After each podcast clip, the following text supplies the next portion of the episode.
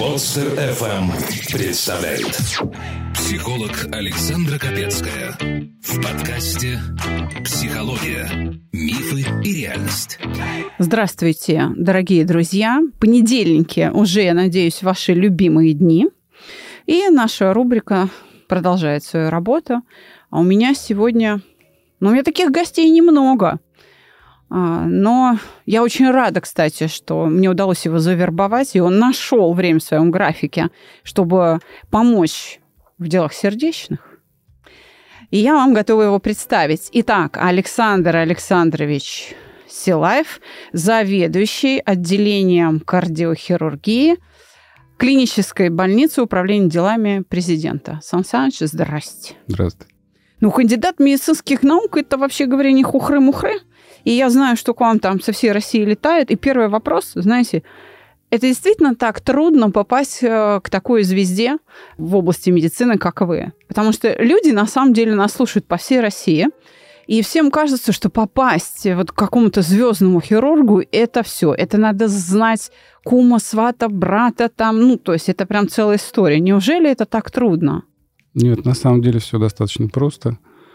А, есть официальные каналы обращения к нам, ну и есть каналы неофициальные. Неофициальный канал, могу даже сейчас сказать, это просто телефон, который специально существует в отделении для пациентов, мобильный номер, он э, всегда на связи в рабочее время, даже если, так скажем, все хирурги в операционной, все равно кто-то к телефону подходит, ну, если там разрядился или действительно человек занят, тогда просто люди перезванивают, или мы с него перезваниваем, если видим, что не отвеченный вызов.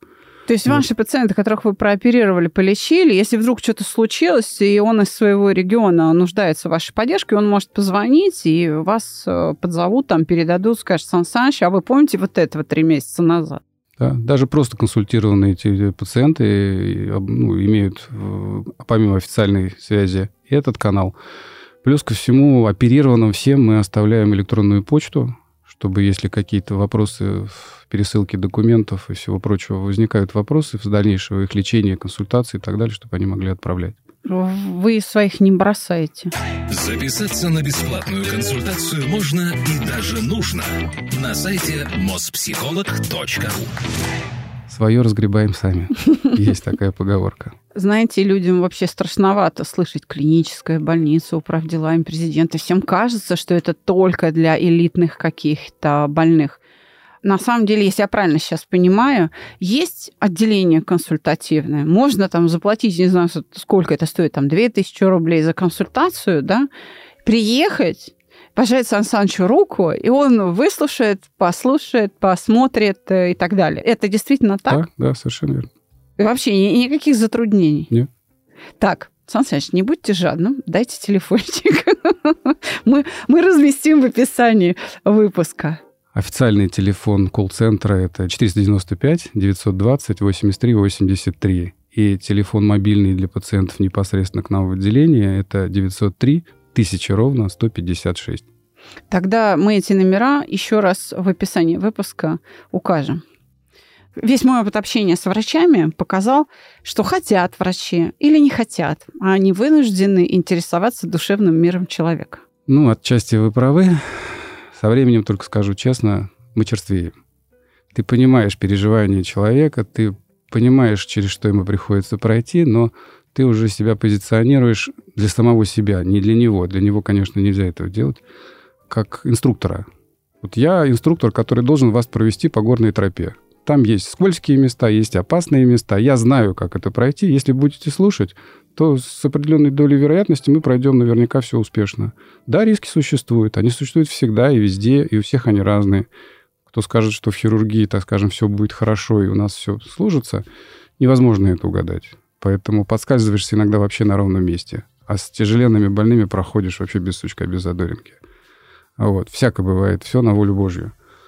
Но если слушать инструктаж и делать правильно, доля успеха становится, ну, близка к 100%. И все-таки, как говорят философы, то, что повторено много раз, превращается в интуицию. Чуйка-то есть? Чуйка есть. А, не знаю, от Бога, от родителей, от кого. В общем, ну, иногда чувствуешь больного, понимаешь, выживет, не выживет, и там хорошо пойдет плохо с осложнениями, без осложнений Да, и прочее. Если прочее. это срабатывает, если это в душе вот возникает, это состояние, избавиться от него невозможно. Бывает, что не работает. Бывает, что ты не вник. Бывает... Ну, мы же тоже люди. У всех свои проблемы. Не выспался, там проблемы дома, еще что-то. Ты, ну, не вник в ситуацию. не- не- ну, вот.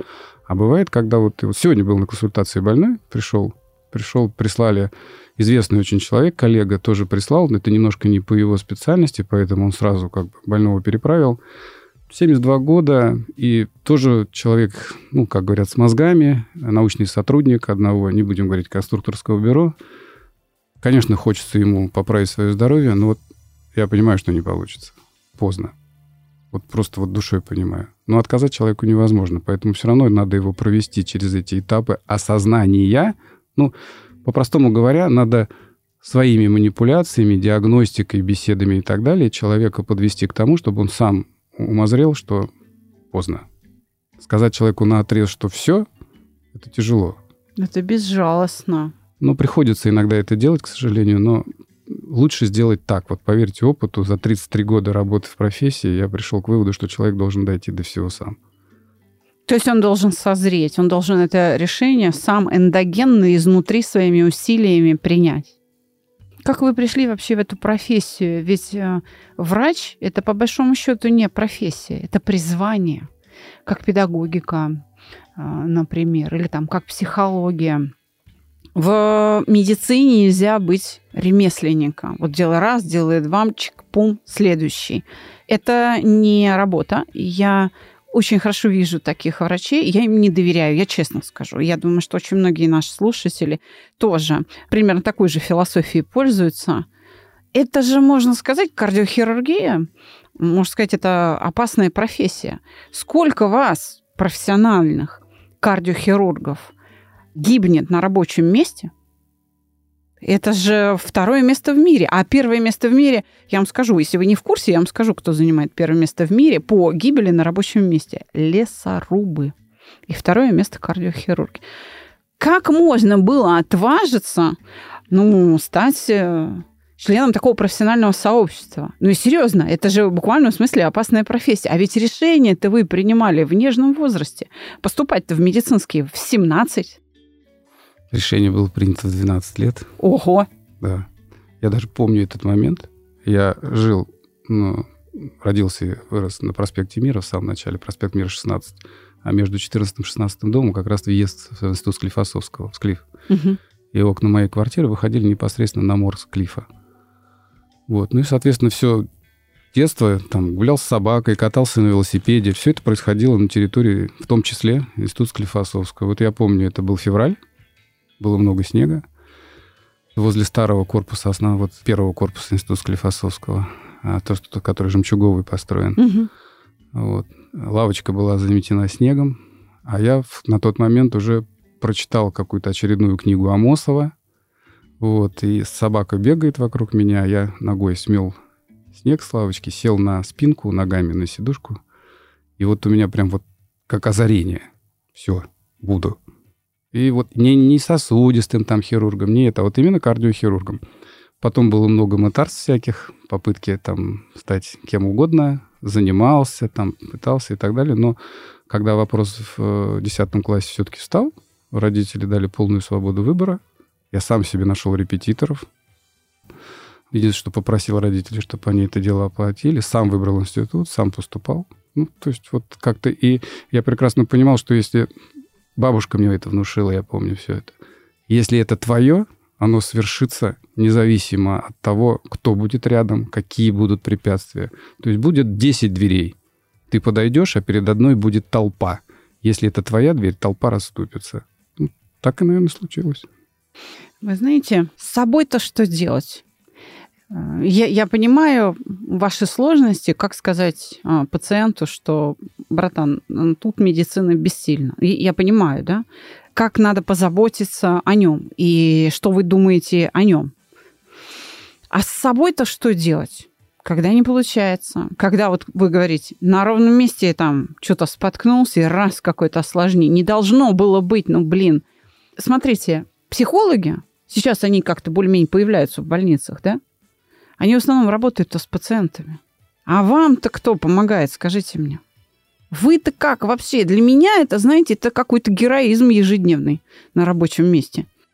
Знаете, сейчас медицина стала безликой, все стандартизируют. А раньше, вот когда я начинал, я в 91 году закончил институт, были учителя. Мой учитель был известный всем человек.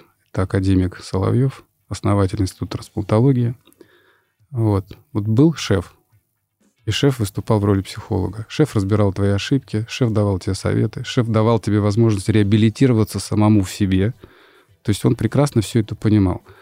Я для своих э, ну, сотрудников, для своих учеников, потому что все мои сотрудники — это мои ученики. Угу. Ну, и еще, ну, по миру, так скажем, еще семь человек, которых я выучил, которые работают, которые уже есть ребята круче, чем я. я По пере- миру? Да. И у меня один ученик работает в Штатах, вот один работает в Мюнхене. То есть ребята уехали. Были иностранцы в том числе. Грек один был. Он занимается пересадками в настоящий момент.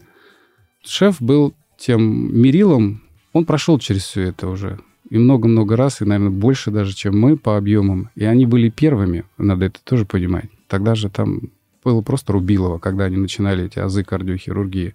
Да, были американцы, была Европа, но опыт все равно набирался собственный ими.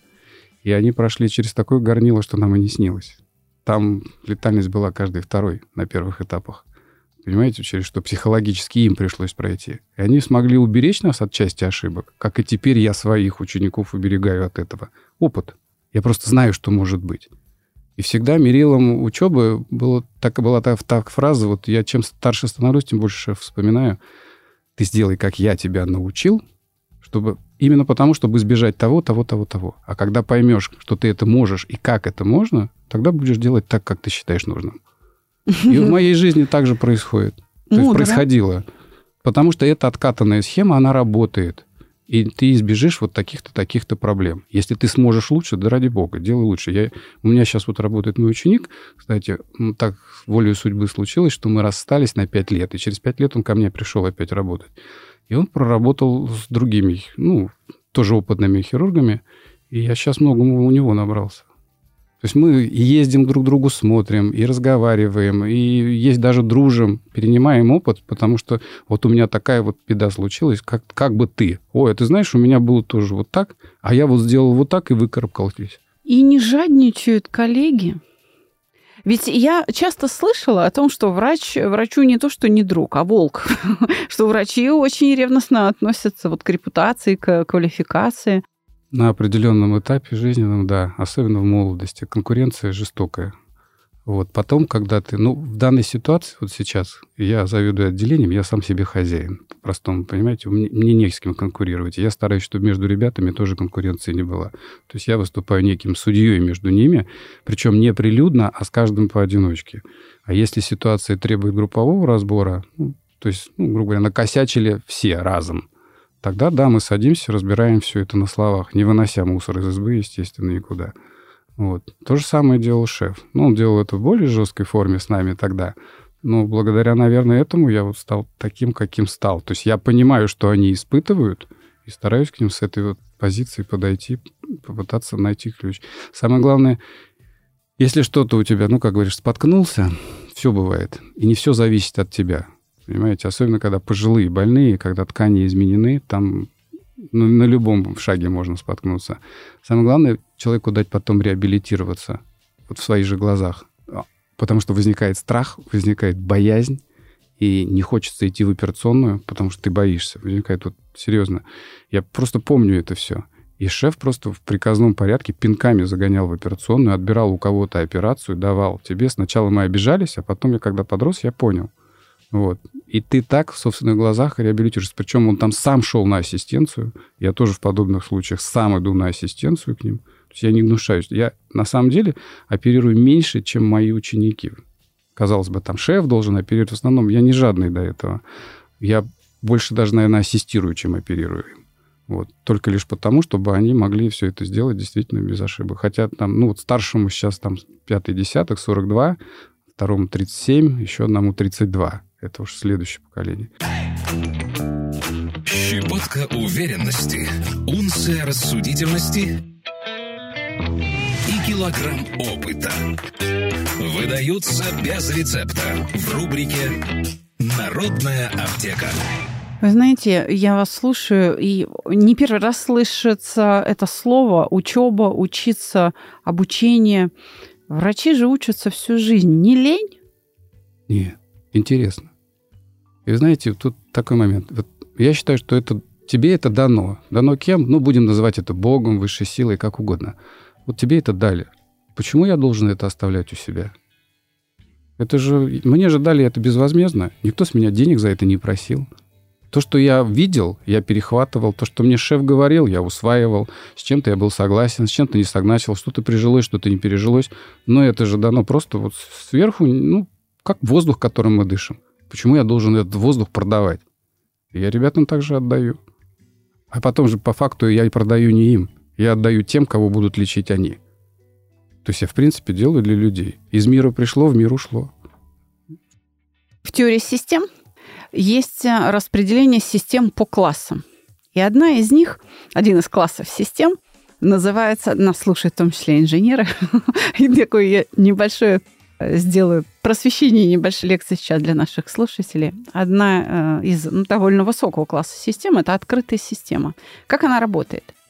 Она получает энергию из пространства, из среды, в которой она находится – под воздействием этой энергии или используя эту энергию, она преобразуется сама, эта система, становится другой и выбрасывает в окружающий мир, в среду, в которой она существует, еще большее количество энергии, тем самым меняет среду, чтобы получить новую порцию энергии.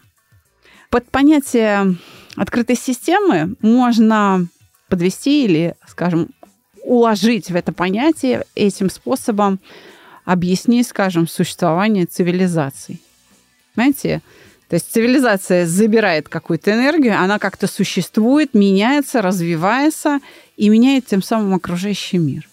И вот так вот, общаясь одна цивилизация с другой, передавая друг другу а, вот эту энергию или среду обитания, а, наполняя вот своей энергией, развивается в целом весь мир. И невозможно не стать философом, в такой работе, как медицина. Если вы ей увлечены, если вы любите это дело, если для вас это не работа, а призвание, если для вас это ну, содержание вашей жизни, невозможно не стать философом. И это э, философствование, оно должно найти какое-то отражение.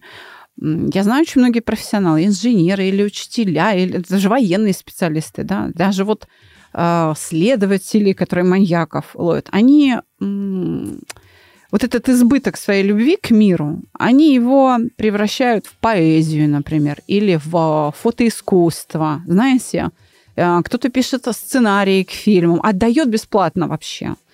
У вас в какое творчество выразилась вот эта ваша любовь, э, вообще говоря, к человечеству? Вы же людей спасаете. Ну, творчества как такового нет. Были попытки живописи, Угу. Вот, но поскольку я критичный человек себе, ну, забраковал себя на каком-то этапе, ну, сейчас так, с детьми только балуюсь иногда. Вот. Были попытки в поэзии, но это было совсем, так скажем, ранним юность, молодость. Это тоже быстро перестало. А в более поздние сроки, наверное, там на четвертом, вот, десятке ушел в написание такого сериала рассказов день через год, когда себя описывал, пытался описать свою жизнь, представлять и описывать свою жизнь и жизнь окружающих меня людей с позиции того, кто я есть в обществе, там, с позиции ну, своей профессии, с позиции отца, с позиции сына, с позиции там, зятя, не знаю, водителя, угу. рыбака, там, путешественника. Ну, все, что в жизни мне приходилось, вот один день своей жизни описать получился такой достаточно увесистый том этих рассказов. Нигде, естественно, его не печатал, только близкие, так скажем, мои знакомые. Вот. Но на этом, наверное, закончилось. Если по-честному говорить, просто физически нет времени. А в молодости времени оставалось больше. Мое любимое увлечение всегда были путешествия. Причем путешествия такие дикие по природе. Я даже в одиночные походы ходил вот в тайгу, реально в глухую, забрасывался вертолетами и выходил самостоятельно. То есть это там не 20-30 километров, а сотни. Хочется уединения, хочется отдохнуть, потому что выдыхаешься, выгораешь в профессии. И с годами, то есть, скажем, мера ответственности больше, а объем э, всего, что под тобой крутится, с тобой вместе функционирует больше, физически даже, честно вам скажу, поспать времени не, не остается. Тогда, ну, давайте я вам сейчас подброшу немножко повода для творчества. Да, да. Попробуйте себя. Я думаю, что в почти привычной роли. Я выбрала для вас письмо о делах сердечных, но, правда, несколько в ином контексте. Рискнете? Здравствуйте. Мне кажется, ответ на свой вопрос я уже слышал, но чего-то мне не хватает. Мне 32 года, и я не женат. Работал с психологами. Причины всего понимаю, но сделать ничего не могу. Я был в отношениях почти 10 лет, но мы разошлись. Любви, как мне кажется, не было. Мне даже кажется, что начал я их с первой встречной лишь для того, чтобы заглушить боль от отвержения человеком, которого действительно любил. В народе же говорят, неизменные мстят за измену. Примерно так же получилось только с браком. Теперь я осознал свою ошибку и хочу создать хорошую семью. Но для начала мне хочется привести себя в порядок, стать правильным и хорошим, чтобы больше не ошибаться и не делать глупых поступков. Я чувствую себя несостоявшимся, неудачником. У меня была своя квартира, машина, хорошая работа, друзья. Почти все потерял. Даже не скажу как. Не знаю. Сейчас живу на съемной квартире, друзей нет, и все чаще хочется вернуться в детство, чувствовать себя защищенным ребенком, который может просто жить и радоваться. Мне ничего не хочется делать. Не хочется работать. И я не готов нести ответственность за супругу. Не готов к рождению детей. Но мне хочется, чтобы меня любили, чтобы обо мне заботились. Возможно, это как-то связано с тем, что рос без родителей. Не знаю.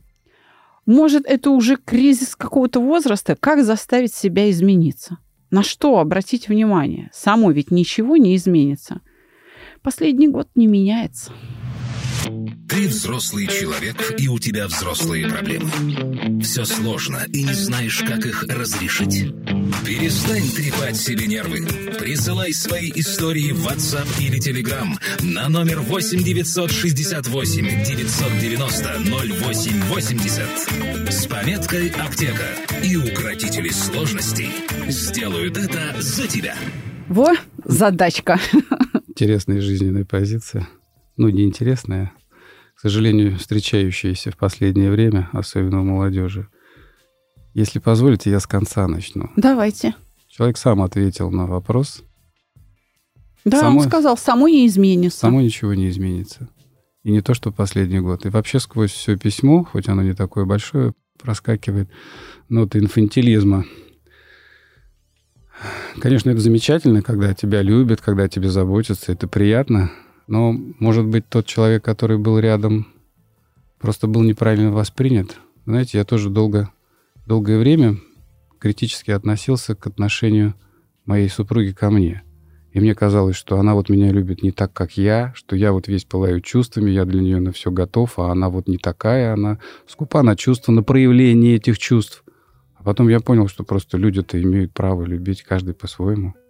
Но если она так любит, то есть прецедентов, так скажем, уличить ее в измене там, или еще в чем-то за 10 лет совместной жизни у меня не было. Поэтому говорить о том, что она, так скажем, ну, кому-то к другому там или что-то, вот были такие мысли, честно говорю, были. А потом вдруг меня просто осенило. Да, человек, вот, ну как, есть люди темпераментные, есть люди холодные, есть люди горячие, да, так скажем. Все же разные. Угу. Ну вот. Опять же, воспитание. Меня воспитывали в семье, где, грубо говоря, все там вот пылали чувствами друг другу, заботились друг о друге. То есть там мама и бабушка всегда говорили, уходя из дома, прощайся так, как будто прощаешься навсегда. Ты не знаешь, что тебя в жизни ждет. Поэтому никогда никто из дома не уходил, поругавшись. Всегда находили какое-то примирение, там, даже если это накануне конфликт произошел, утром все равно происходило примирение. То есть вот это был, ну, не знаю, не принцип, это была теория существования семьи. И до сих пор, у меня родители, слава богу, живы, до сих пор в семье происходит то же самое. Если вдруг даже, опять же, у всех разные точки зрения, я вырос, а мать все равно считает меня ребенком, и если точки зрения не сошлись, и мы конфликтовали, то вот это, ну, не знаю, как это, там двух часов не пройдет, кто-то вдруг обязательно, или я там, или кто-то из них позвонит и извинится, даже считает, если сам себя правым. потому что только чтобы не продолжать этот конфликт. Поэтому тут сложно сказать, надо, наверное, мнение двух из, э, людей всегда, и с двух сторон выслушать, прежде чем принимать решение, так скажем, любил, не любил, и что там было в этом браке.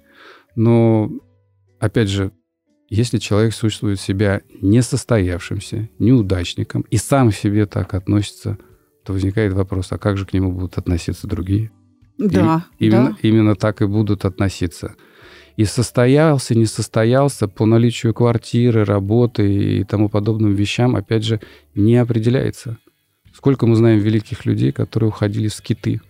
Да. У них не было ничего, ни гроша за душой, ни одежды, ни еды, ни жилья, ничего. Но мы знаем этих людей из истории. И многих до сих пор как как святых, да, как к святым относимся. Почему? Потому что своими изъявлениями чувств, своими мыслями, своими трудами, которые они оставили после себя, они вызывают уважение просто. Это поэтому состоялся, не состоялся, наличие квартиры, это, ну, мягко говоря, это детство. Вот. Есть а, буддийская мудрость, я не знаю, не скажу автора, но она часто гуляет по интернету в виде мема. И сейчас она, наверное, будет очень уместна. Звучит она так. Если ты живешь, то для кого ты? Если только для себя, то для чего ты? И автору этого письма я советую очень хорошенько подумать над этой мудростью. А, ведь мы получаем любовь потому, что она нам нужна. Мы для того, чтобы показать, что нам нужна эта любовь, мы должны как-то встретиться с миром, да, и продемонстрировать миру, в чем мы нуждаемся. А как это сделать? А самому стать кому-то другом, самому начать о ком-то заботиться. Ведь человек – это же не черная дыра, как прорва, да, колодец там бездонный. Человек, он всегда наполняется э, чем-то. Вы знаете, Сан Саныч, вот предыдущее письмо мы разбирали. Его написала девушка, которая говорит, я сама люблю, сама забочусь, но принять эту любовь не могу. Я даже подарки не люблю получать. То есть, смотрите, у нее вот эта емкость внутренняя, она вот как блюдечко. Ну, то есть ее легко переполнить. У этого юноши прям противоположная ситуация. Ему сколько не дай, ему все мало. Но это, опять же, происходит из-за того, что он сам собой недоволен. Это значит, что рыльце в пушку. Значит, он понимает. Он понимает на самом деле масштаб своих ошибок гораздо больше, чем он об этом написал. Он написал так интеллигентно, да? Ну вот, я понимаю, да, я был неправ. А внутри, скорее всего, раз такое чувство собственного ничтожества, да, болезненное, его прибило, это значит, что внутри оно звучит очень грубо, то есть самоуничижение идет, он себя ругает, может быть, обзывает, понимаете? А, мучительное состояние. То есть, может быть, он действительно ее не любил, и вот это чувство вины изводит его. Поэтому, знаете, я не знаю, согласитесь вы со мной или нет, мое мнение профессионала, оно не значит, что правильное. То есть вот как вы, знаете, и, медицина тоже не все знает, и тоже не все проблемы умеет решать. Так и психология, как наука, тоже не на все вопросы имеет ответы. Но я сейчас буду опираться не на научные изыскания, Сан Саныч, а на свой профессиональный опыт. Да? И я вам скажу, что, на мой взгляд, первое, что ему нужно сделать, чтобы наладить общение с собой, да, самоуважение. Надо попросить прощения у женщины, с которой ты 10 лет жил без любви. Да я бы сказал больше, но вот он написал, что измены мстят за измену. Что-то измена затянулась на 10 лет. Да. Это как-то, ну, не клеится тут. Ну, изменил, ну, понятно, ну, покуролесил. Бывает, мужчина есть мужчина, все понятно, особенно в молодости. Но 10 лет — это издевательство над человеком. Если ты понимаешь, что ты не любишь, продолжаешь жить, человек на что-то надеется. Я как понимаю, у детей в браке в этом тоже не было. Да. А любая женщина, вступая в длительные отношения, естественно, надеется на то, что у нее будут в этом браке дети, ну или там гражданском, неважно уже, тут не суть в каком. Естественно, она надеется, что мужчина примет заботу о ней и о детях на себя, а он пишет дальше, что он не готов это брать. Ну, вообще как-то странно. Есть, ну, я не то, что народная мудрость, это правило жизни. Только отдавая, ты будешь получать. Причем не надо надеяться на то, что ты будешь получать именно от того, кому ты отдаешь. придет совершенно с другой стороны, откуда не ждешь. Но только отдавая можно что-то получить. И я понимаю, что сейчас многие извращенные вот эти понятия жизненные, навязанные там фильмами, рекламой и так далее, когда показывают жизнь где все с неба валится, люди живут, шикуют и так далее. Но это же мамона, да, то есть это же только одна сторона жизни, это ее вот физическая составляющая, и никто не говорит в этот момент про эту душевную. А с годами, ну, простите мне, шестой десяток я могу говорить, ты понимаешь, что душевная составляющая определяет все. Если у тебя в душе все хорошо, то у тебя и вся физическая жизнь наладится, и финансы, и все, все, все это налаживается. Только когда ты найдешь себя, когда сможешь жить в ладу с самим собой, когда на душе бардак, извините, будем уже говорить так, вот, то ничего не склеится. Даже если ты будешь трудоголиком, будешь пытаться что-то решить, все через одно место пойдет. Не получится.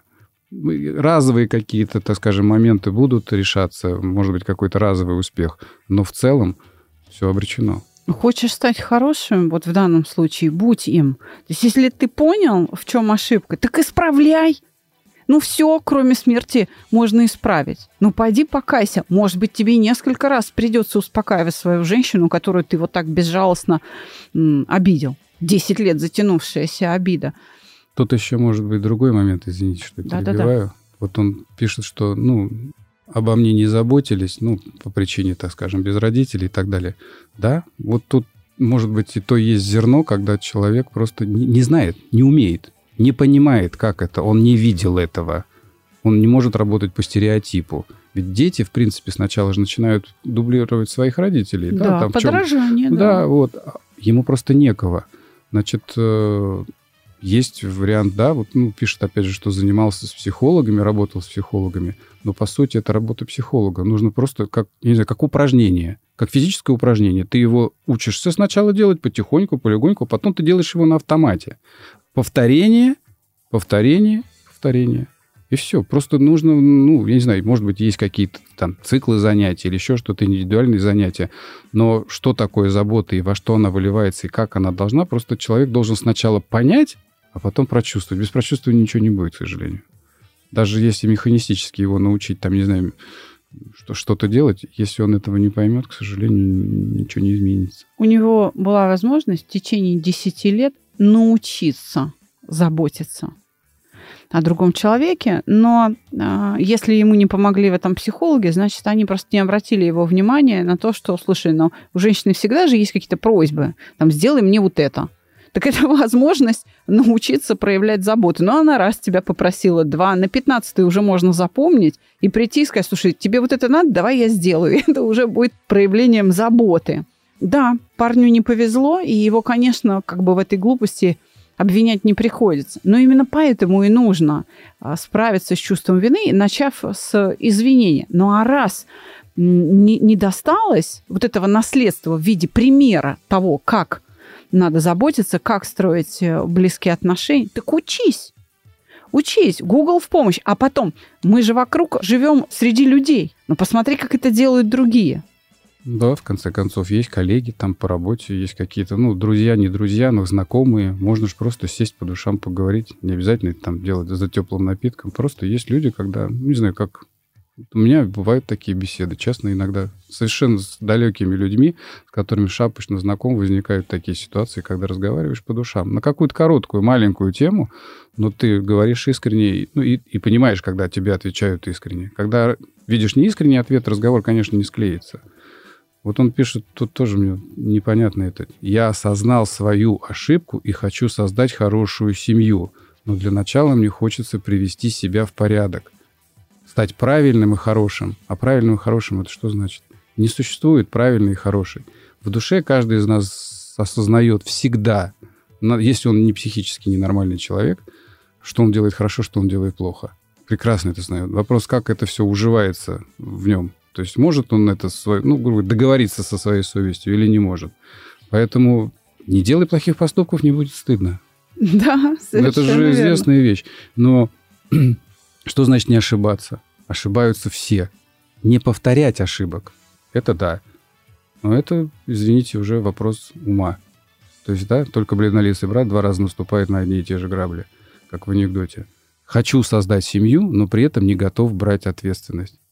Мужик — это локомотив, а семья — это состав.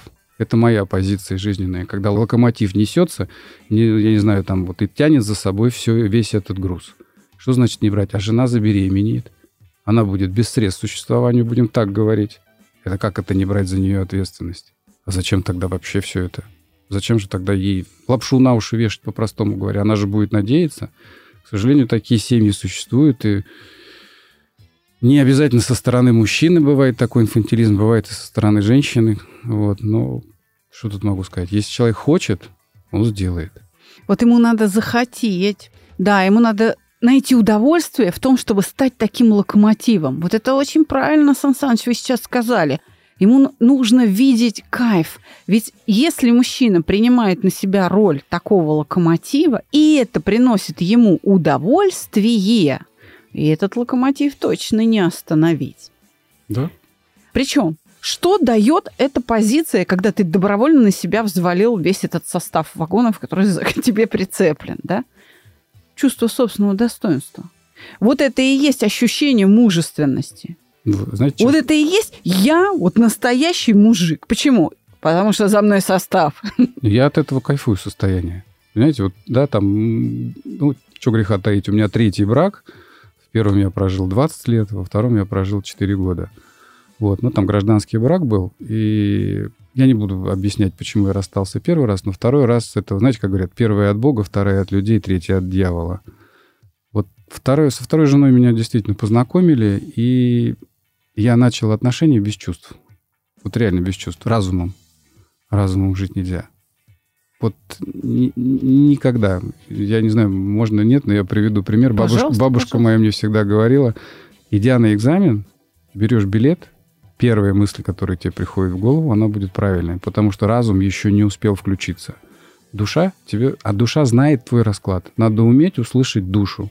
И я своим больным говорю, вот всегда, когда они не могут сделать выбор, а, там, женщинам, мужчинам, неважно, там, не суть. Если перед вами посадить, там, допустим, перед женщиной 10 мужчин, вы же выберете своего. Да я уверен, даже если глаза завязать, вы своего выберете. Почему? Потому что вы его чувствуете. Да. Вы не разумом это делаете. Здесь то же самое. Если этого ощущения нет к человеку, выбирать и вступать в длительные отношения не стоит. Это все обречено или это будет большой трагедией. Да, вот как раз научиться доверять себе. Верить в себя можно только решая проблемы, а не избегая их. Вот почему я ему и говорю, пойди, попроси прощения. Прощение, да. Вы знаете, я вот вернусь к своему второму браку. Мы нашли в себе силы разойтись. Было тяжело, ужасно тяжело, потому что на тот момент уже было двое детей, но мы разошлись. Мы до сих пор сохраняем прекрасные отношения – прекрасные отношения с детьми. И, слава богу, у меня жизнь сложилась, слава богу, у нее жизнь сложилась. Вот, она вышла замуж, еще родила. Все замечательно, все хорошо, но честность. Честность осознание того, что ну нет. Хотя у нее чувства были. Но на тот момент, когда уже расставались, конечно, все было истреблено мною, понятно, с моим безразличием. Вот. А я не мог себя заставить. Ну, нет этого внутри. Все. И жить с этим невозможно. А если нет внутри, значит, ты будешь смотреть на сторону. Смысл в этих отношениях тогда. И вы знаете, я помню те моменты, когда просто не хотелось идти домой. Не потому, что там что-то было, просто было стыдно. Было стыдно. Вот реально стыдно перед самим собой, что ты вот гаденыш вот это все устроил, и тебе надо это все расхлебать. А сейчас я бегу домой. Вы не поверите, я реально бегу домой. Я мечтаю побыстрее рас, расквитаться с работы и бегу домой. И почему? Потому что я знаю, что сейчас меня облепят, моя малышня, и я буду с ними возиться. И это доставляет кайф. Пойти с ними погулять, купить им что-то, почитать, посидеть, даже просто кино посмотреть, мультфильмы. Это доставляет в жизни кайф. Если этого ощущения нет, и вот этого понимания нет – конкретному человеку, там, к женщине имею в виду, и нет желания вот заботиться обо всем об этом, наверное, и нет смысла создавать семью. Сам... И что характерно, вот то, что вас ведет домой, это и есть та самая ответственность, за которой вы туда несетесь, сломя голову. Она выглядит, ответственность семейная, вот так. А кто посмотрит мультики, если не отец? Вот так выглядит ответственность. Вот он, кайф, который приносит взятая на себя ответственность. И с нами сегодня на Народной аптеке был прекраснейший врач, кандидат наук, кардиохирург, заведующий отделением кардиохирургии клинической больницы управ делами президента Александр Александрович Силаев. Спасибо большое, Сан Саныч. Спасибо, что пригласили. А мы прощаемся с нашими слушателями до следующего понедельника. Всего вам доброго. До свидания. Всего доброго.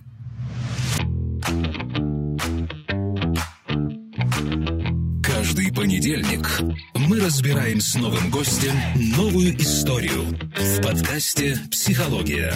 Мифы и реальность». Подписаться и слушать нас на любом устройстве можно по короткой ссылке в описании каждого выпуска.